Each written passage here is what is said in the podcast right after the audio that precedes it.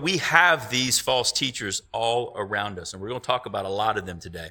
And just to kind of echo a little bit of what Bill was saying earlier, I just want to explain that when we do catechisms, okay, again, a lot of times we don't know what we don't know. The actual earliest known catechism is called the Didache. It was written between 65 and 80 A.D. All right, the New Testament canon had not even been fully completed at that point. So the early church practiced catechisms. It is not a Catholic thing. All right, the Roman Catholic Church was not established until 313 officially. So you need to understand, a lot of times we just don't know, so we speak when we probably should be quiet. Amen? I'm included in that regard, okay? So my point is, understand that this was something the early church did very specifically to help teach the truths of Scripture. So, because keep in mind, in 65 to 80 AD, the New Testament was just being written. The authors of the New Testament, God had inspired these authors, but many had not been readily made available yet because, right, they hand wrote them. They didn't have a copy machine. All right. It took painstaking tasks for them to copy and to write manuscripts, which are copies of originals, in order for those to start to get into the average people's hands, which is beautiful when you think about the fact that the New Testament was written in Koine Greek, which is the common Greek language. There were actually other aspects of the Greek language, but God intended for the Word of God to be read by everyday folks. It was never intended to be just for a select few folks. So we see in Matthew 7 here, we've been walking through, and again, I mentioned this last week, but read 5, 6, and 7 in its entirety sometime. And I know it's not the easiest to do because we have the chapters and verse in here, but try to read them without just even looking at the chapters and verses, to understand that this is a continual message that Jesus is delivering. He didn't stop after each subheading that we have in our Bible and take a break. They were not in his original sermon, the greatest sermon ever preached. This was one continual sermon, so these thoughts flow right in one into the other. They're not broken up. So we have to understand when Jesus, earlier we were talking about prayer, and then he goes into areas of giving and praying and anxiousness and how we are to look at others and judging others, and we need to ask and seek and knock. And then he goes into the narrow road, and then he flows right into this very next part. He says, beware of false prophets. So if you look at that in the context in which it is written, he goes from enter the narrow gate, for the gate is wide and the way is easy that leads to destruction, and those who enter it are many, for the gate is narrow, and the way is hard that leads to life, and those who find it are few. Beware of false prophets. He doesn't stop and even come back the next day, okay? I mean, he keeps going with this. So we have to be careful we don't take a part of Scripture and not understand it within its context, within its entirety. So Jesus here is very specifically going to address false teachers. We have lots of false teachers. We have those who, as he will call, are wolves in sheep's clothing. Many of you may or may not know, but back in Germany between 1950 and 1990 was a group called the Stasi.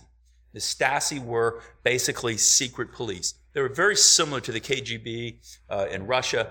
And what they were, though, is they were everyday civilians who were actually working as spies for the government to root out people who were against the communist government of East Germany.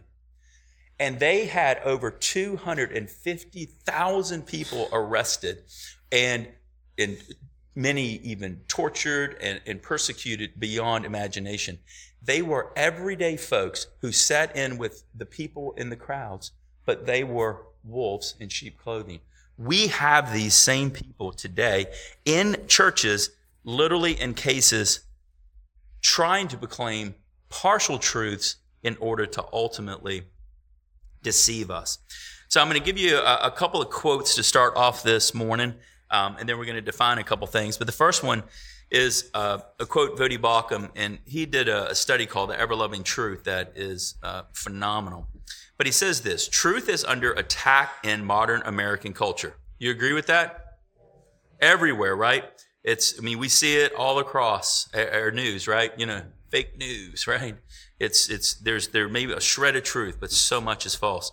Rare is the person who believes that there are facts that correspond with reality, truths, and that those facts are true for all people, in all places, at all times.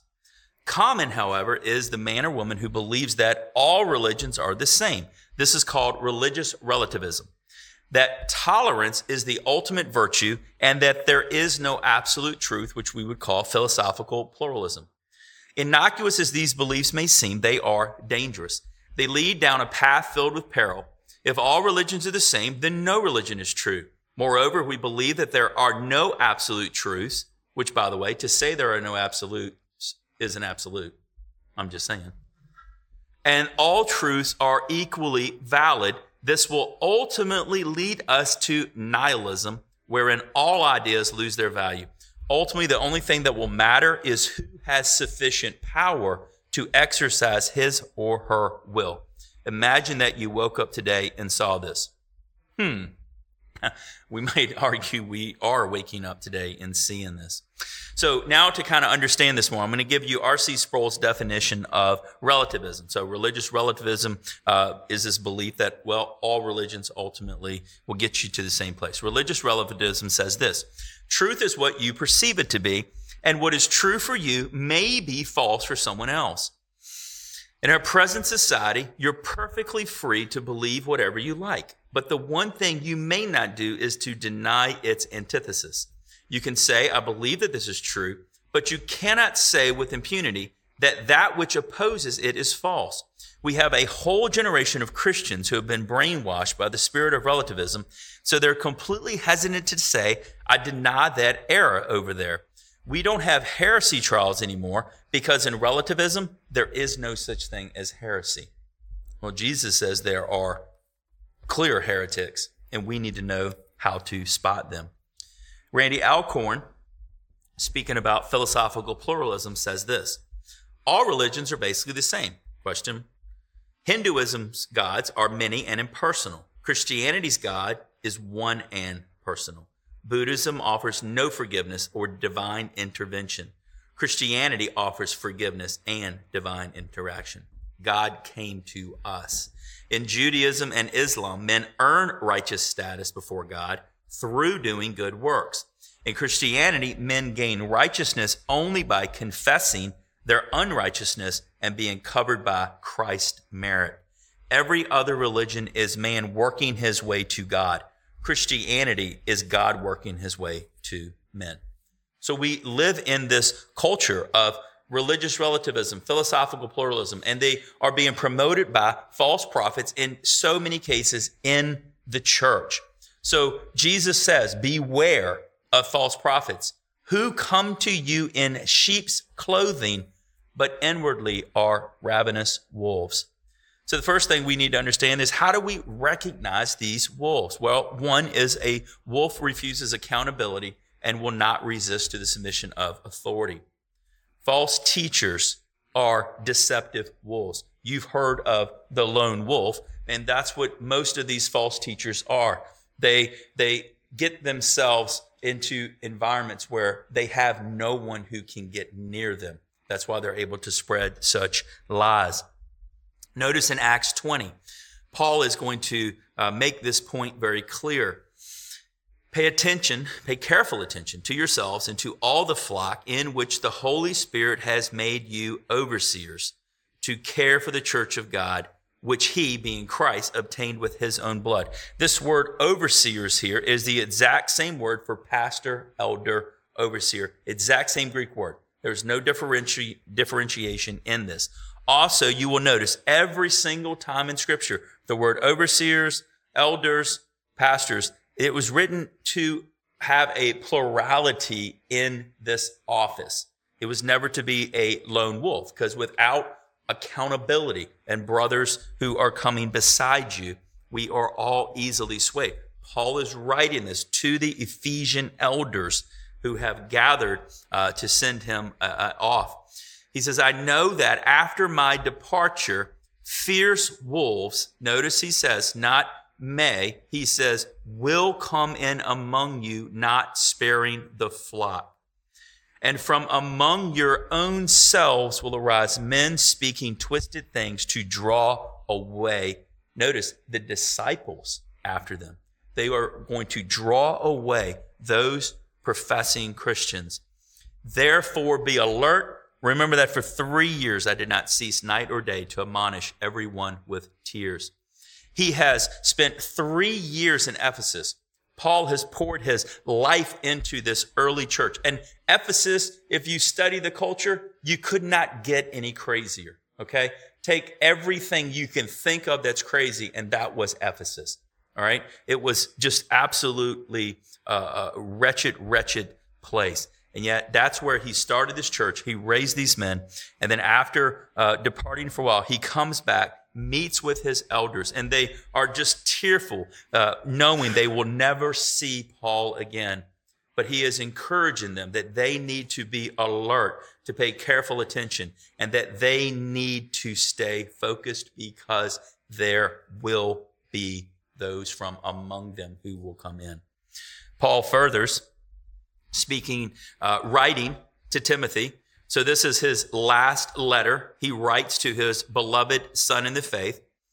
In chapter 3 of 2 Timothy, he says, but understand this, that in the last days, there will come times of difficulty. All right, for starters, the last days we've been in since Pentecost. Since Christ himself was ascended in the book of Acts, it says we have been in the last days. And like we said last week, and we can say next week, we are one day closer. No doubt.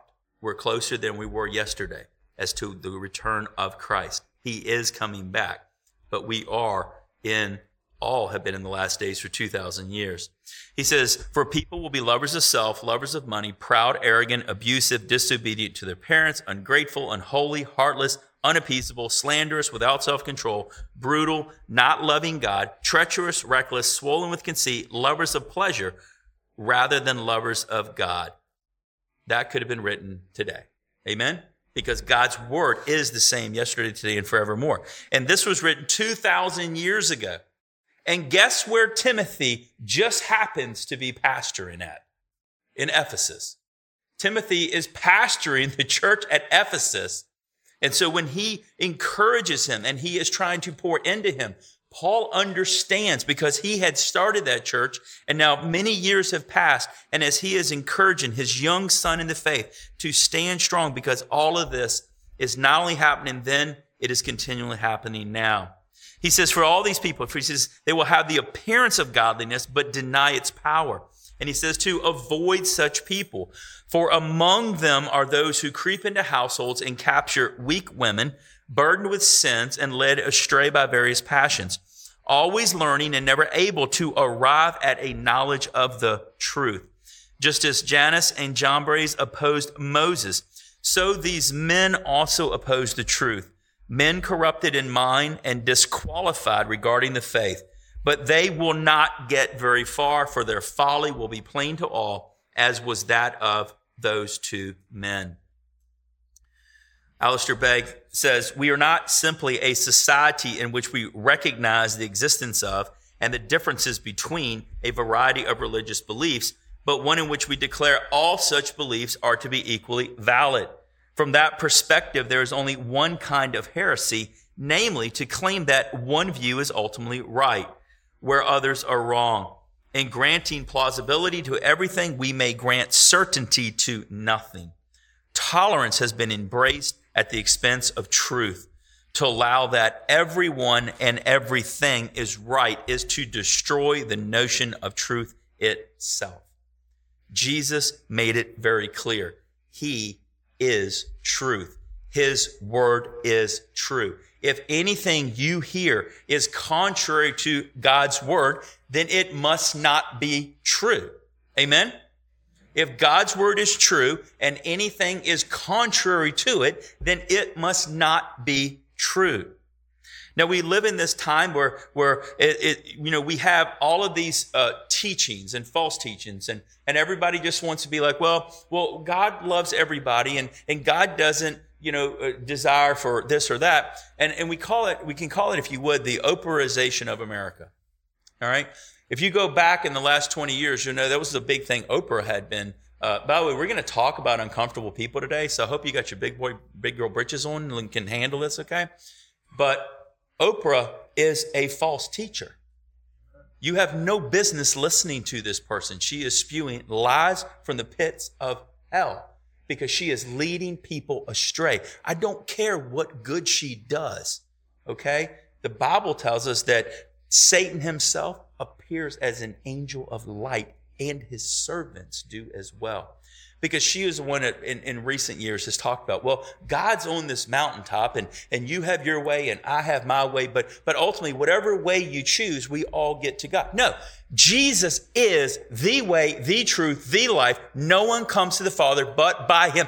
Amen. Hallelujah. Praise the Lord. Let's go. Right? Come on. If there's anything other than that, what are we doing? We're wasting our time, and Jesus wasted his time because he didn't need to come and die for us if there are other ways. Okay? There is only one way, one truth, and it is absolute, and we have it in front of us. Wolves look like sheep and talk like sheep. Wolves are deceptive, but they bite like wolves. Now, someone out there, maybe, I'm sure there's some crazy guy that has pet wolves, but anybody here have a pet wolf, right? Most people don't, except for Houston and Nick, apparently.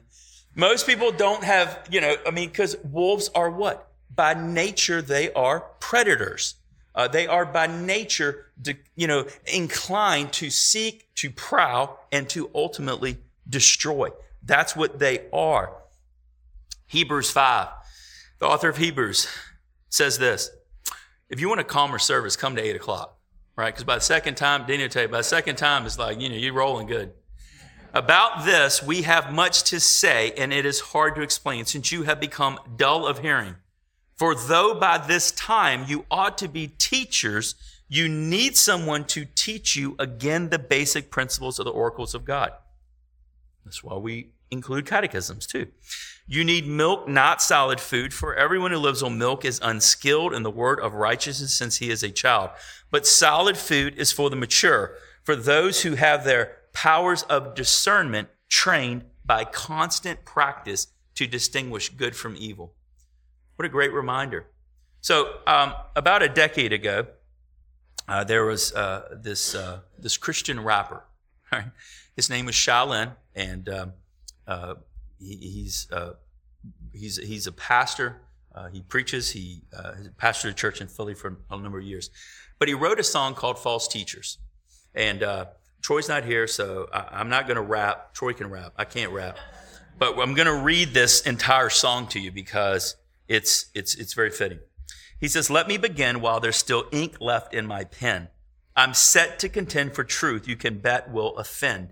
Deception within the church. Man, who's letting them in?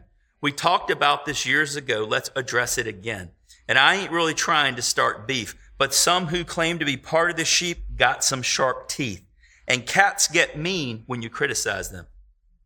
But Jesus told us, Matthew 7:16, we can recognize them. And God forbid that for the love of some fans, I keep quiet and watch them die with their blood on my hands.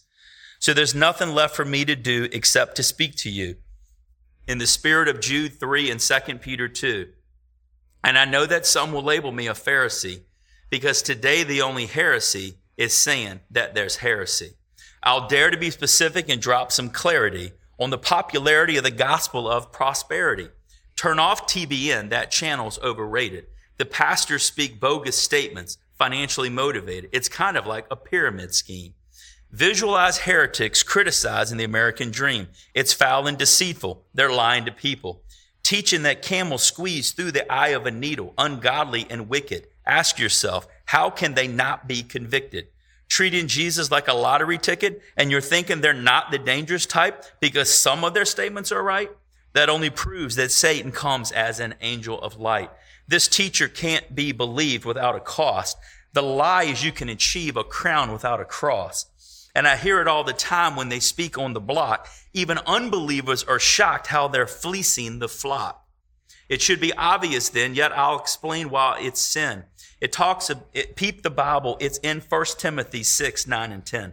It talks about how the desire for riches has left many souls on fire, in stitches, mired in ditches. Tell me, who would teach you to pursue as a goal the very thing that the Bible says will ruin your soul? Yet they're encouraging the love of money. To make it worse, they're exporting this garbage into other countries. My heart breaks even now as I'm rhyming. You want to know what all false teachers have in common? It's called selfism, the fastest growing religion. They just dress it up and call it Christian. Don't be deceived by this funny biz. If you come to Jesus for money, then he's not your God. Money is. Jesus is not a means to an end. The gospel is he came to redeem us from sin. And that is the message forever I'll yell. If you're living your best life now, you're headed for hell. Thank you. Take her to lunch today. Put it on my account. But there's more. We got to get to the chorus. Joel Osteen is a false teacher. Creflo Dollar is a false teacher. Benny Hinn is a false teacher. I know they're popular, but don't let them deceive you. T.D. Jakes is a false teacher. Joyce Meyer is a false teacher. Paula White, who our former president got all his spiritual advice from. I'm just saying, use your discernment. Let the Bible lead you. Fred Price is a false teacher. Kenneth Copeland is a false teacher. Robert Tilton is a false teacher. I know they're popular, but don't let them deceive you. Eddie Long is a false teacher. Juanita Bonham is a false teacher. Paul Krause is a false teacher. Use your discernment. Let the Bible lead you. That's some good stuff. Amen. And man, Shai's a great, humble guy too. Believe me, it's not what you would expect by any stretch of the imagination. So here's what we're going to do. We're going to talk about 7 false teachers. Y'all ready? That's just the introduction. Y'all good? 7 false teachers. First is the heretic. The heretic is the most prominent and perhaps the most dangerous of false teachers. Peter warned against him in his second letter. Understand, Peter, in writing his second letter, he is closing in on the time of his own death. When Peter writes about the false prophets and teachers we're getting ready to read about, Peter understands the pressure that's all around him. Peter, in just a short matter of time, will himself face death, and death by the cross. Peter himself will say it's not even, he is unworthy to even be crucified in the same manner in which his Lord and Savior is crucified. So he, historically, it's recorded, was asked to be crucified upside down. And even though it's not recorded in Scripture, it is also historically recorded that that was after Peter witnessed his own wife being crucified. That was the threat that he faced, and yet look who he calls out. He says, but false prophets also arose among the people, just as there will be false teachers among you, that's us today, who will secretly bring in destructive heresies, even denying the master, Jesus, who bought them. Meaning, if you are a child of God, you have been purchased with a price. You have been bought. Bringing upon themselves swift destruction. And many will follow their sensuality, and because of them, the way of truth will be blasphemed. And in their greed, they will exploit you with false words. Their condemnation from long ago is not idle, and their destruction is not asleep. The heretic is a person who teaches what blatantly contradicts essential teaching of the Christian faith. You cannot deny the deity, the Trinity. You cannot deny the person and work of Jesus Christ and be saved. You cannot. This person is a gregarious figure, a natural leader, teaching just enough truth to mask his deadly error. Yet in denying the faith and celebrating what is false, he leads his followers from the safety of orthodoxy to the peril of heresy. From the church's earliest days, she has been afflicted by the heretic in various forms. And he continues his evil work today, sometimes by contradicting the truth and sometimes by adding to it. He may reframe the doctrine of the Trinity as Arius did in the 3rd century. By the way, Arius stands up, denies the person and work of Jesus Christ as part of, that he is in fact part of the Godhead. He is God incarnate. So this little unknown fella named Saint Nicholas read your history books, gets up, walks across the room, and smacks Arius, because St. Nicholas stood for the truth of the gospel. We need a few more people willing to do that. It also can be reframed in groups such as Oneness Pentecostals today. By the way, just for free, because I'm in a giving mood this morning, one of the most popular songs on the Christian radio to right now is being sung by a young lady who is part of the United Pentecostal Church, and it's a Oneness Pentecost, which means they deny the fact that Jesus is God. Did you hear what I just said? They deny the fact that Jesus is God. They believe that it's that Jesus is a mode of God. And Patrick would love to spend a few hours with you. He's got some cool videos too he can show you on modalism. That's what T.D. Jakes is, by the way. But they are very, very deceptive. This song is having a. This song will probably be the number one song in the Christian radio. She's not a true believer if she denies the Trinity. If Jesus isn't God, and yet you can put Jesus in any song. If you deny the fact that he is God, you cannot be saved. Many others will deny the virgin birth of the virgin birth or the resurrection of Jesus. We have groups like Jehovah's Witness that alter God's finished work. Remember in the New World Translation, they say, "In the beginning was the Word, and the Word was with God, and the Word was a God." They added a letter. It changed everything, because Jesus is not God to the Jehovah's Witness. How about Mormons who proclaim that Jesus is in fact brother of Satan? Look in their doctrines. Don't just fall for this nonsense, because it's what you study it. It's not complicated. NAM's got a great resource, NAM.net. You can trace all of these cults and false teachings. Bethel Church is heretical, which means Bethel music, you are supporting heretics. If you're comfortable supporting people who send people to hell, pat yourself on the back. If you don't like this word, then stop it. It's just like you tell your kids when they do things you shouldn't do. Just stop it. It's not complicated. No one's forcing you to do this. But when we support and we do studies or listen to music that has false teaching, we are putting money into the hands of the scoffers. We are endorsing it. You are supporting it. Beware. We too are accountable for that. Then the charlatan. The charlatan is only interested in the Christian faith to the extent that it can fill his wallet. The charlatan is the person who uses Christianity as a means for personal enrichment. Paul charged Timothy to be on guard against this. 1 Timothy 6. If anyone teaches a different doctrine and does not agree with the sound words of our Lord Jesus Christ and the teaching that accords with godliness, he is puffed up with conceit and understands nothing. He has an unhealthy craving for controversy and for quarrels about words, which produce envy, dissension, slander, evil suspicions, and constant friction among people who are depraved in mind and deprived of the truth, imagining that godliness is a means of gain. So the whatever that word is only interested in the Christian faith to the extent that it can fill his wallet. He will use his leadership position to benefit from others' wealth. We see this in Acts 8, Simon Magnus. We don't read this whole passage, but he was motivated by the love of money when he tried to purchase the power of the Holy Spirit. Since then, we have seen this in many forms, always seeking prominence in the church so that we can live in extravagance. How about Pope Leo X? A lot of you remember Pope Leo, but Pope Leo X was the one who commissioned Johann Tetzel to go around to all the peoples, and he offered and sold these things called indulgences. And an indulgence was a way in which you could pay a certain price to have your sins forgiven, right? That's blasphemy.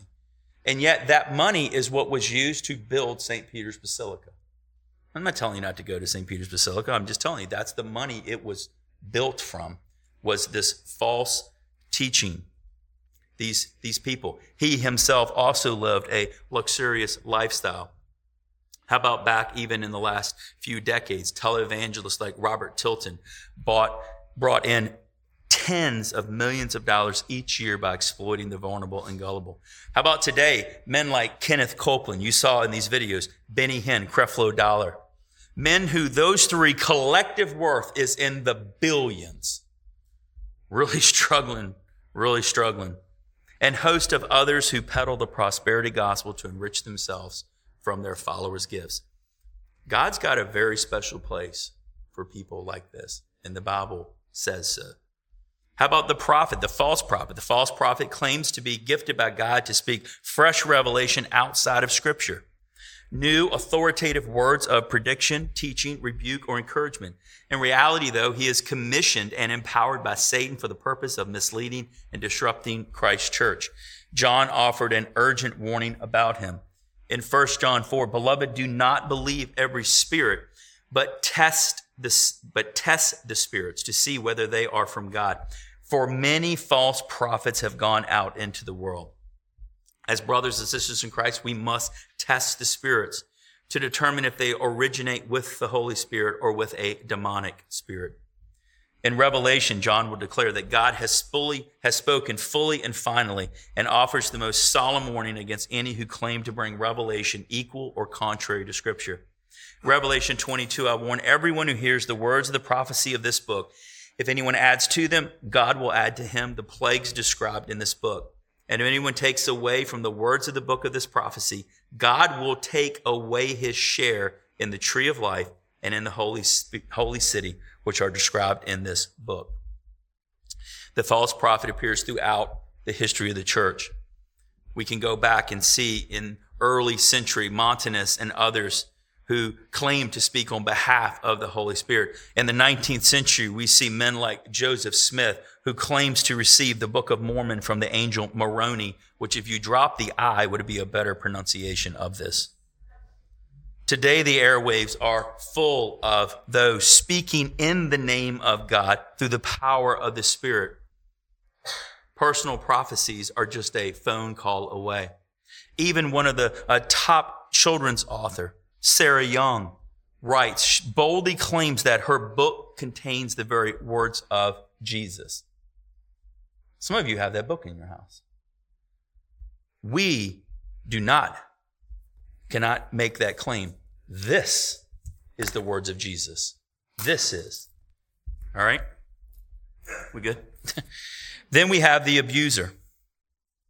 The abuser uses his position of leadership to take advantage of other people, usually takes advantage of them to feed his own pride, though he may also desire power. 2 Peter 2, and many will follow their sensuality, and because of them the way of truth will be blasphemed, and in their greed they will exploit you with false words. Their condemnation from long ago is not idle, and their destruction is not asleep. How about Jude? Patrick, you did a lot of this morning. Thank you. Almost the entire book of Jude, the whopping 25 verses are about false teachers. Starting in verse 3, beloved, although I was very eager to write to you about our common salvation, I found it necessary to write appealing to you to contend for the faith that was once for all delivered to the saints. For certain people have crept in unnoticed, who long ago were designated for this condemnation, ungodly people who pervert the grace of our God into sensuality and deny our only master and Lord, Jesus Christ. Peter uses that same language. As a matter of fact, the same word, master, capital M. We have one master. His name is Jesus. We need to know this. The abuser claims to tend souls, but his true interest is in ravishing bodies. He works for his own pride, his own pleasure. He does this in the name of ministry. Tragically, the history of Christian faith features countless abusers. Why don't we name a few? David Koresh. You watch that documentary, you will see over and over and over. He claimed to be the Messiah, and people followed him. He said he was the Christ. He wasn't joking. He thought he was the Messiah, and he convinced countless others. How about Jim Jones in Guyana? You know what his nickname was? The Mad Messiah. And he was able to convince hundreds of people to not only follow him, but to literally drink the juice. They followed him to death. because of a false teaching. I just, even after the first service, Paige sent me this. I had not even saw this, but just recently they just showed in the last week or so, there's a Kenyan televangelist who convinced all these people to fast unto death. And they've discovered over 200 bodies to death of all of these people who are just following this guy because he has convinced them that if they just literally stop eating and drinking, they'll see Jesus faster. And they're following him. And this is a worldwide thing. And they're speculating they may have to find up to 800 graves of people who followed these men. They are abusers of the gospel. They are in it for themselves, and we need to know how to recognize those people. Then we have the divider. The divider will use false doctrine to disrupt or destroy a church. He gleefully divides brother from brother and sister from sister. Again, Jude 1:18. In the last time there will be scoffers following their own ungodly passions. It is these who cause divisions, worldly people devoid of the Spirit. But you, beloved, building yourselves up in your most holy faith and praying in the Holy Spirit, keep yourselves in the love of God, waiting for the mercy of our Lord Jesus Christ that leads to eternal life. The divider is devoid of the Holy Spirit, whose very first fruit is love, and whose special work is to bind believers together. The false teacher brings strife, not love. He generates factions, not unity. He desires discord, not harmony. Congregations and denominations have been often splintered by the divider and his lies. He sometimes makes a minor doctrine into the mark of Christian maturity, causing factions to arise within the body. He may slyly introduce unbiblical doctrines, or he may undermine the ordained leadership. He does it all for the perverse satisfaction that comes with destruction. How about the tickler? And this isn't the tickle me Elmo. The tickler is the false teacher who cares nothing for what God wants and everything for what men want. I hope you figured out by this point, I'm not real concerned about what you think about me. I'm very much concerned about what you think about my Savior and the way in which we live our lives. I don't have to answer to any of you ultimately. I do have to stand before Jesus. Newsflash, so do you. We all stand before Jesus one day and give an account. We don't have time to be making men happy. This is the man pleaser rather than the God pleaser. Paul thought of him as the ear tickler. Second Timothy. Notice, Paul is writing to Timothy, who's in Ephesus. His last words in chapter 4. These are among some of the last lines he will ever write to his young son in the faith. For the time is coming when people will not endure sound teaching, but having itching ears, they will accumulate for themselves teachers who suit their own passions and will turn away from listening to the truth and wander off into myths. Sound familiar? We've got them all around. The tickler creates popularity and praise in the world. To maintain his followers' respect, he preaches only the parts of the Bible they deem acceptable. Therefore, he speaks much of happiness, but little of sin, much of heaven, but nothing of hell. He gives them only what they want to hear. He preaches a partial gospel, which is no gospel at all. The tickler is as old as the church itself. In the 19th century, he was Henry Ward Beecher. In the 20th, he was Norman Vincent Peale and Robert Schuller. That one just hurt someone here. Today, he is Joel Osteen, who is preaching an empty gospel, devoid of the very words of Jesus Christ. In the Old Testament, Jeremiah faced this. False prophets, one after the other, proclaiming to be the one who was speaking for God. God dealt with them. Elijah dealt with the prophets of Baal. They ultimately were all killed. Last, the speculator. The speculator is the one obsessed with novelty, originality, or speculation. Hebrews 13 says, do not be led away by diverse and strange teachings. Teaching focused on speculation displaces the sure and steady doctrine of Scripture. That's why we walk through the books of the Bible, predominantly because I'm not smart enough to do anything differently. But if I just simply want to pull some verses out and give you some kind of topical sermon, I can prepare on Sunday morning for that. If we're going to preach the entirety of God's Word and the entirety of his counsel. It takes a lot more effort. That's what I love when our elders get to preach and they understand the time that it takes to understand Scripture. Scripture is the greatest commentary for Scripture. You have to understand, we can't unhitch from the Old Testament. Amen? When Paul is writing his letters and he constantly speaks of Scripture, the Word of God, he's speaking of the Old Testament. The New Testament canon had not been brought together by that point. He's still writing a third of it. The Gospels had not all been written and brought together by God's Spirit. The Old and the New Testament. The law is a delight, says the psalmist. The speculator tosses aside the bulk of the Bible's content and the weight of the Bible's emphasis in order to obsess about matters that are trivial or novel. He grows weary of the old truths and pursues respectability through originality. Today, as in every age, the speculator may be one who simply obsesses about the end times. Somehow his failed predictions dissuade neither himself nor his followers. We have recently seen this play out. Sometimes he plants himself in academia, where one of his recent masterpieces is a reimagined God who is unable to see and know the future. Well, did Paul label the speculator a contradictory, irreverent babbler? In 1 Timothy 6, O Timothy, guard the deposit entrusted to you. Avoid the irreverent babble and contradictions of what is falsely called knowledge. For by professing it, some have swerved from the faith. Think about books that have come out. The Shack, the Da Vinci Code. They are false, heretical teachings. Remember the craze for the Da Vinci Code?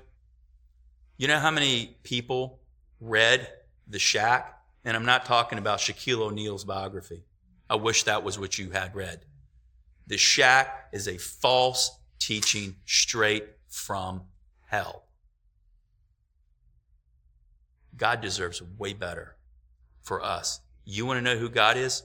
Read His Word. Get in His Word and let His Word get in you. Last wolves are experts at deceit. Jesus, beware of false prophets. And this is, he says, how you recognize them, by their fruits.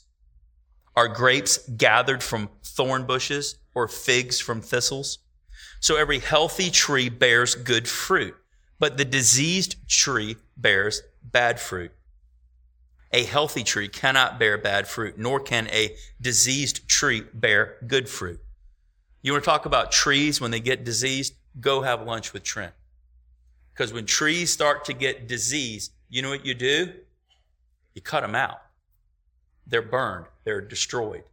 Because you don't allow a few diseased trees, or however many may be, to affect them all. You have to root them out. We've got to call them out. A healthy tree cannot bear bad fruit, nor can a diseased tree bear good fruit. Every tree that does not bear good fruit is cut down and thrown into the fire. Thus, you will recognize them by their fruits. Paul, in writing to the Corinthians, says, I wish you would bear with me in a little foolishness.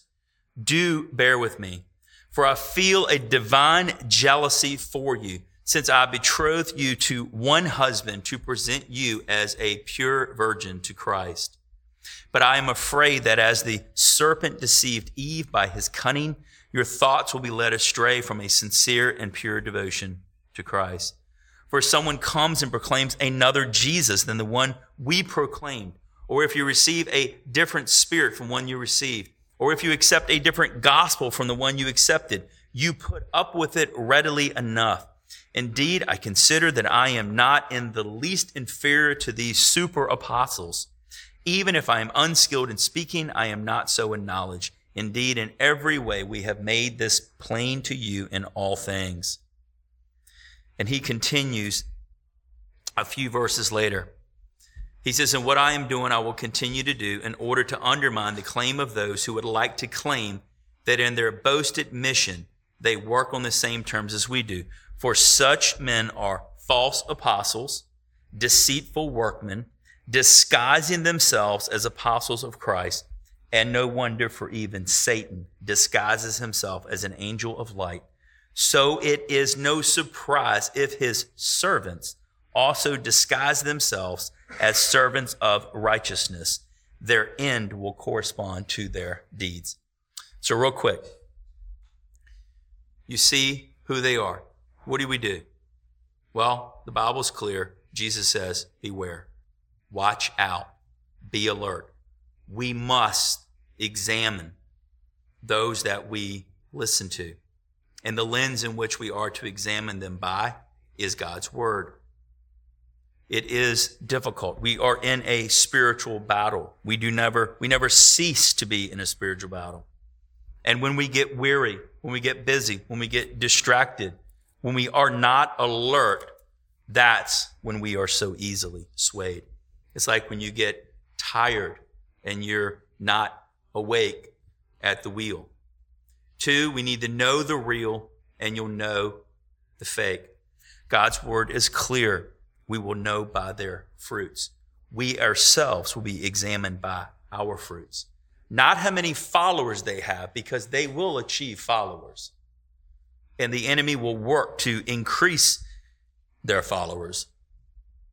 But they'll be known by the fruit that exists in their own lives.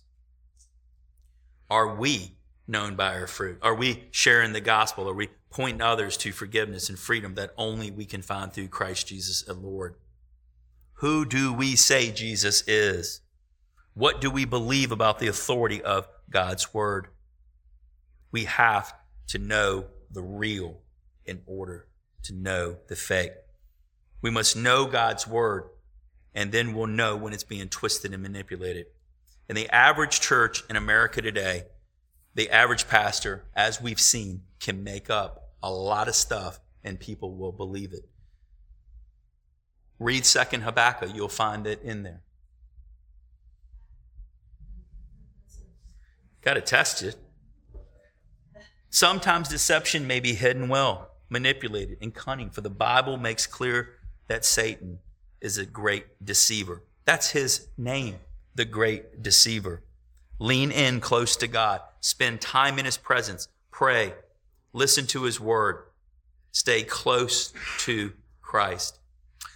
We need to trust the discernment and wisdom of God's Spirit living through your life. If God's Spirit is in you, he will reveal to you false teachings. You will be like, I don't think that's right. I don't think that's in there.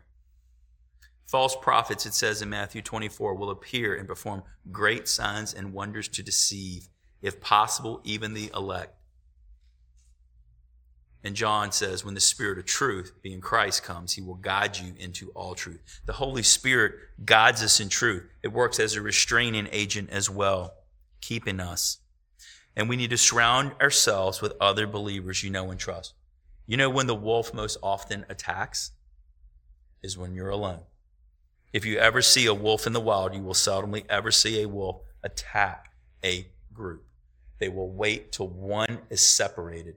The one that is sick, the one that is not focused, the weak, the young, and he will attack. And wolves never attack alone. They bring others with them. They are pack mentality. Surround yourself with other believers. We need brothers and sisters in Christ. We need those who will be honest and speak to us when there are issues in our lives that are not in accord with God's word. We need to stand and fight. Last word from Paul to Timothy. This is some of his last words. Speaking to Timothy, he says, do your best to come to me soon. For Demas, in love with this present world, has deserted me and gone to Thessalonica. Cretans has gone to Galatia, Titus to Dalmatia. Luke alone is with me. Get Mark and bring him with you, for he is very useful to me for ministry. Tychicus I have sent to Ephesus. When you come, bring the cloak that I left with Carpus at Troas, also the books, and above all, the parchments. These are the very words that God's Spirit had inspired Paul to write on. Alexander the coppersmith did me great harm. The Lord will repay him according to his deeds.